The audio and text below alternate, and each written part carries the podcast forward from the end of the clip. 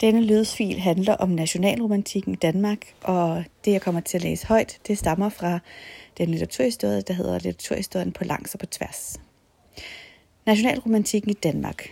Overalt i Europa er man i 1800-tallet optaget af det nationale som en størrelse, der skal definere den kollektive identitet for en afgrænset gruppe.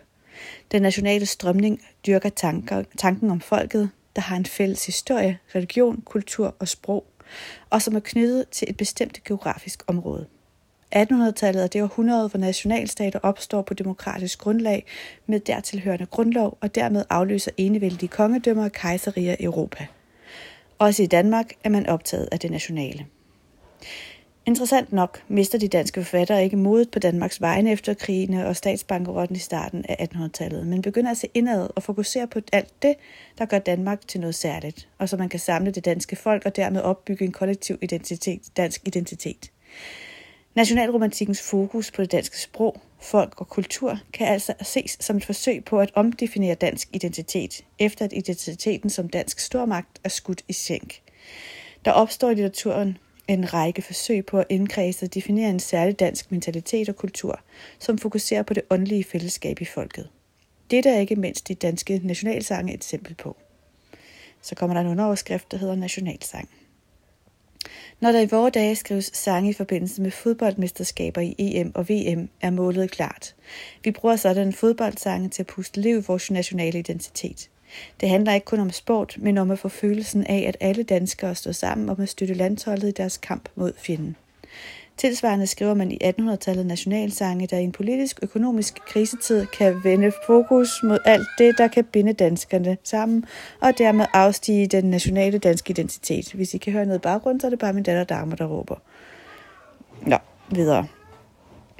Adam Øenslager leverer den måske bedst kendte nationalsang, der er et yndigt land, Fæderlandssangen fra 1819, der i dag fungerer som Danmarks officielle nationalsang for ved, eksempel, ved for eksempel sportsbegivenheder. Sangen supplerer Johannes Evalds Kong Christian stod ved Højen Mast fra 1778, der bruges af kongehuset i Danmark ved officielle statsbesøg. I Øenslagers, der er et yndigt land, skildres Danmarks natur, historie, sprog, indbyggere, mentalitet og flag i overstrømmende og positive venner. Vort sprog er stærkt og blødt, hvor tro er ren og lutret, og modet er ej dødt, og hver en dansk er lige fri, hvad lyder tro sin konge, men trældom er forbi.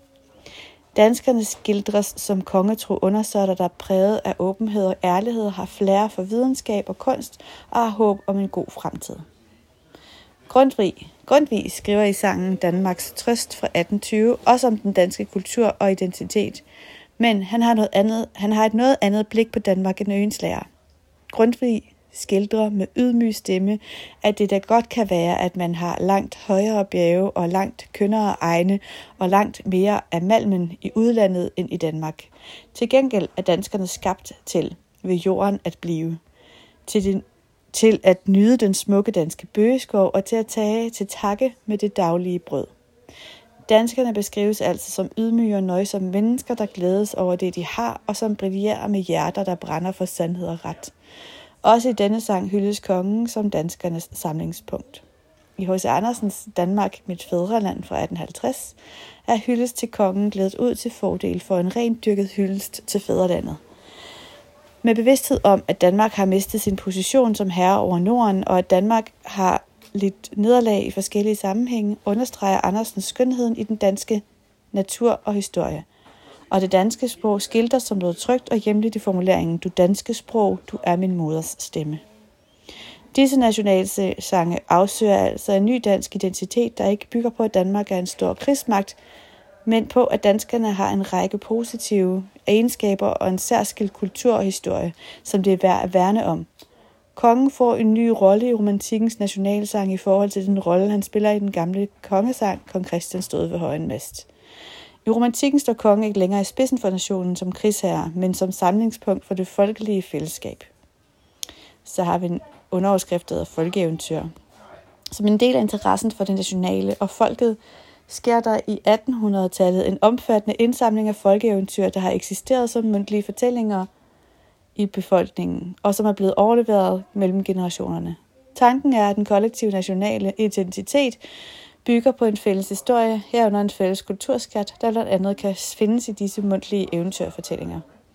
I Tyskland indsamler brødrene Grimm tyske folkeeventyr, skriver dem ned og udgiver disse.